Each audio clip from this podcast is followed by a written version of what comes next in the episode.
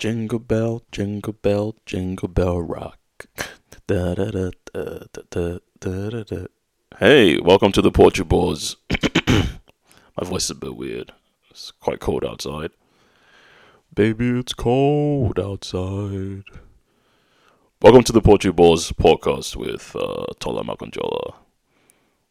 It's almost Christmas, folks. How are you preparing for the end of times? I mean, for Christmas, sorry. Uh, it's a bit bleak out there this Christmas season.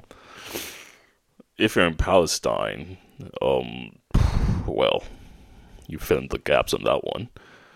Um, you know what? What I find it kind of weird that you know how as human beings we're able to compartmentalize um, our misery and our happiness, right? So, or our our empathy and our um, detachment, right? So, as much as I like to believe that, uh, you know, I think about those in war torn situations, tragic, tragic situations.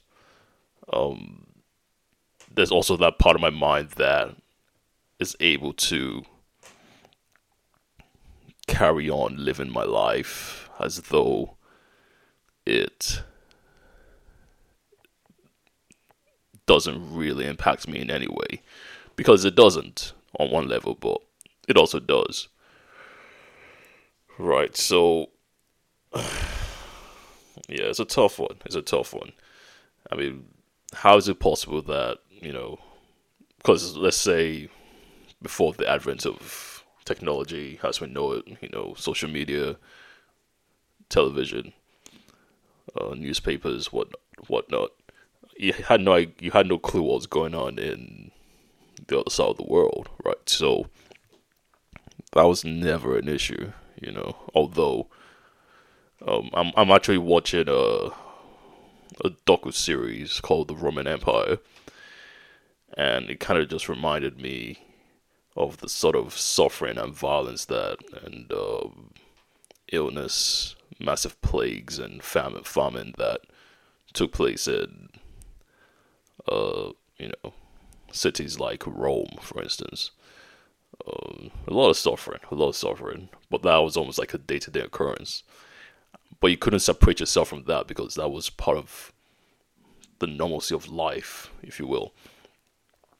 Whereas now there are parts of the world where there's relative peace and prosperity, and there's another part of the world where, you know, um, it's the complete opposite. You know, a lot of murderous and vindictive behavior going on going on in the world. Um, but we're still able to kind of continue, you know, like today. We're gonna go out go to go for a birthday party, uh, you know, watch TV, you know, eat a mince pie. It's Christmas, guys. It's it's Christmas. It's Christmas. Gonna have a mince pie. You know, read under a mistletoe. Gonna, you know, put lights on the Christmas tree. Gonna spend money that we don't have on gifts that we don't like for people we like even less. It's a wonderful time of the year. Wonderful time. Um, so we're able to do all that while going, oh, it's so sad what's happening in Palestine. It's so sad what's happening in Ukraine. It's so, so sad what's happening in Sudan. Oh, past the turkey leg. Oh, past the, the cranberry sauce. Oh, so sad. Oh, let's watch a Christmas movie and laugh and we're just weird. We're like schizophrenic, frantic in that sense, you know. It's like, how do we? Oh gosh, this is depressing. But it is thought provoking. You know, how how is it possible? You know that we're able to get on with life as normal. I mean, not not because our lives are perfect. I mean, I get that much, but um, some lives are less perfect You know, so um, it is it is Christmas, and I mean, obviously, as you get older, no no one cares really about Christmas. No one wants to be, you know, you don't be morbid about it, but as you get older, you're like, oh god, whatever. You know, just more money to spend. Spending time with family. Oh no, who wants to do that? who wants to do that? You know, so uh no, I'm kidding. Cherish every moment you spend with your family and friends.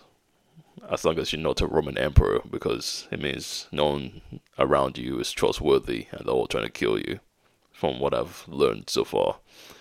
With so the Roman Empire TV series on docu series on Netflix covers uh Commodus, who was the son of of uh, Marcus Aurelius, who was one of Rome's greatest emperors and philosophers. Um, it also covers, I think season episode two covers Julius Caesar, which I haven't seen because I kind of have a basic understanding of uh, background on his life. It's one of the most famous generals in history, so it's not. I don't think I'll be learning anything particularly new. Could be wrong. Um, and of course Caligula, also known as the Mad Emperor. That's always fascinating to just understand the descent into madness and depravity. I thought uh, the Commodus. I'm still. I've about six episodes. I'm on the sixth. It's almost finished, and it's kind of getting to the clim- to the climatic point, um, which is quite fascinating. Um, in the story, um, it's a fascinating point to the story because going back to what I was saying about um, trust. Well, this kid, the son of Marcus Aurelius, um, at one point within the story realizes he has absolutely no one to trust, one he can depend on because he's easily so. A, a part of it is down to his character flaw, which is he's not hardworking, he's not very intelligent, loves to party, loves to have fun. Um, he's not particularly responsible, but he wants the glory, he wants the prestige, he wants to be loved but he's easily manipulated by those around him. So it's not bad enough that you're emperor, uh, and typically that draws a lot of eyes, a lot of contempt, competition, even assassination attempts. Uh, you're also incompetent, right? So that essentially meant that he was rightly paranoid, which is a bad thing to be. You don't be paranoid and be right about it. it's like, oh, everyone's trying to kill me. It's like, yup, everyone does want to kill you. Um, but I thought his character was very interesting. I thought it was really fascinating to understand the lengths to which human beings would go to save face, to um, gain love and affection, even if it's not deserved. you know, it's like, dude, um, yeah, you're highly, highly incompetent. You're, you're just terrible as a, I'm not just flawed as a human being, massively flawed. Um, yeah, so that's Commodus. Do I recommend you watch it? Yes. I don't advise you watch it. I demand I am your emperor. Whatever. Um Christmas. Why do atheists celebrate Christmas? it's like a Christmas it's like a sorry, it's like a Christian who celebrates in Ramadan. It's like what's what's the correlation? I don't get it. You ready and that's the thing about atheists. Atheists express their contempt for religion. For I mean, that's that's the whole point, right? Of atheism. I don't believe in a god. I don't believe in uh, spirituality, supernatural beings. It's all superstition. But I want presents. Oh, I want a turkey. I want a mistletoe so I can kiss my atheist partner beneath it. Oh, I'm so atheist. Oh. But I love Christmas. Why do I love Christmas even though I don't believe in anything they fundamentally stand for? Oh no. Um Yeah, I don't get it. I mean I get on the I get it on a fundamental level. Um you know, it's tradition, especially in the Western uh, society. It's it's tradition. Christianity is firmly embedded in the foundations of of Western world. You know, the morality stems from Judeo-Christian values. Um, you know, that's we have Easter holidays. You know, that's that's Christian. Um, Christmas. You know, people like presents. I guess. I wonder. I wonder how uh, atheists would react to Christmas if there was no holiday or food or gifts involved. Imagine if you if if you didn't get a PlayStation Five as a gift. You know, imagine if that wasn't a possibility. Imagine if you didn't get to eat turkey on Christmas or in December. Imagine if it was just you need to go to church and fast for 40 days and 40 nights. That's what Christmas is about. That would pretty much kill that tradition. it's like, nah, man, I'm not doing that. That's a shit tradition. We don't like that tradition. We want a tradition that's steeped in material gain and pleasure. That's what Christmas that's what Christmas is for. Yeah, that's the truth. Let's let's let's not kid ourselves. No one gives a shit about Christmas.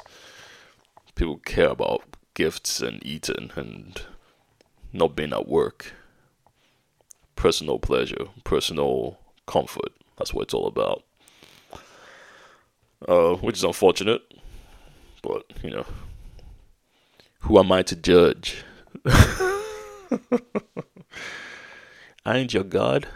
I ain't your, lo- your Lord and Savior. Go do your thing. Be free. Be free as a f- bird. See where that gets you. Um, I do like mince pies though. Uh, you know, I, I think Christmas season starts in November. You know, which means the stores are full of mince pies. You know, just boxes of them. And the sad thing about getting older, as it turns out, is that you can't eat as much mince pies as you could when you were younger. So take me for for instance. I used to eat. I, I don't. I don't want to say it's just obscene. It's an obscene amount. Yeah, but if I go into the store, I wouldn't buy one box. I'll probably buy a minimum of two boxes. One box has a total of six. If it's a mini, it's a nine or twelve. So, um, and I could do that every other day till Christmas was over. uh, that's sickening, even thinking about it.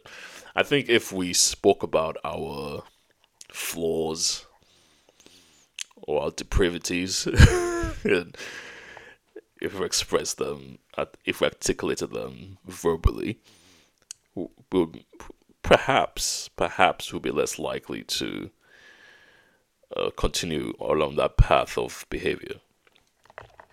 Right, like just thinking about how much mince pie pies I've had that, the amount of mince pies I've eaten over the last you know ten Christmases. It's unreal. It's unreal. It's just it's like what what are you doing? I should I should be made of mince pie just just by the sheer volume that I've consumed. Good thing about life is that it catches up with you and you have to slow down.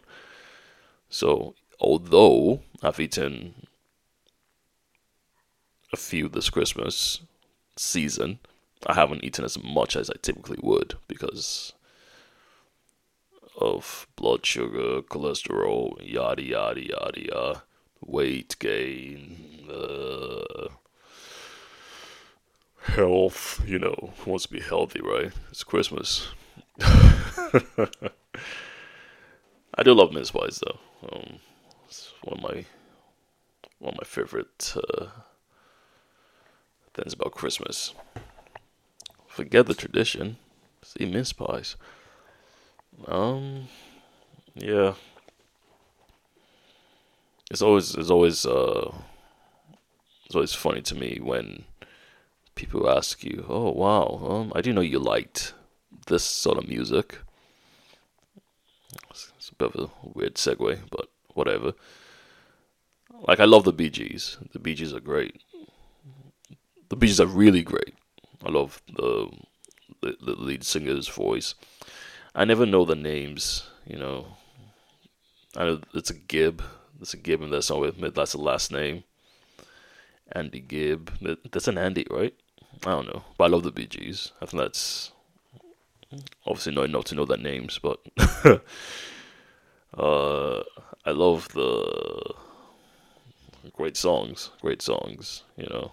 Nights on Broadway, um, Emotions, um, Night Fever is a, a pop classic. Uh, in fact, let me bring up my playlist. Um, so many great songs. Let's see. Bee Gees by me. So, You Win Again. It's a great song. How Deep Is Your Love? Too Much Heaven. Secret Love uh, Nights on Broadway, like I said, Alone, Fanny, Be Tender with My Love, in brackets, that's a great song. Love So Right, Night Fever, as I said. For Whom the Bell Tolls is one of my favorite songs ever. It's just because I, I, I actually just recently re- uh, recently discovered it that's probably why I like it so much because it sounds kind of fresh in my mind. It's just a great song, incredible. Um, so this Christmas, listen to the Bee Gees. You won't regret it, right? Um, this Christmas season, what do I hope for? Uh, peace for Palestinian people. You know, that'd be nice. Is that feasible? I don't know. Um, I really don't know. It's quite uh it gets me down. It gets me down in the ditch just thinking about it. It's really sad. It's a very problematic state of affairs we are as a we're in as a as a race of uh, creatures. Who knows? Maybe this Christmas will be the second coming of Christ, and we can all go to heaven and party. Yeah. And if you don't believe in that, then what do you believe in? I don't know. Just give me my mince pies. Yeah. Woo. All right, man. I'm gonna go. Uh, I think I'll do one more episode this year, then resume in January. I don't know. I'll think about it. I do love doing the podcast, so I might just keep doing it through Christmas into the new year. Why not? I will decide. Live you on tenterhooks. But for now, enjoy your weekend. Have a great week ahead. Um, if it doesn't snow, it doesn't matter. It's still Christmas season.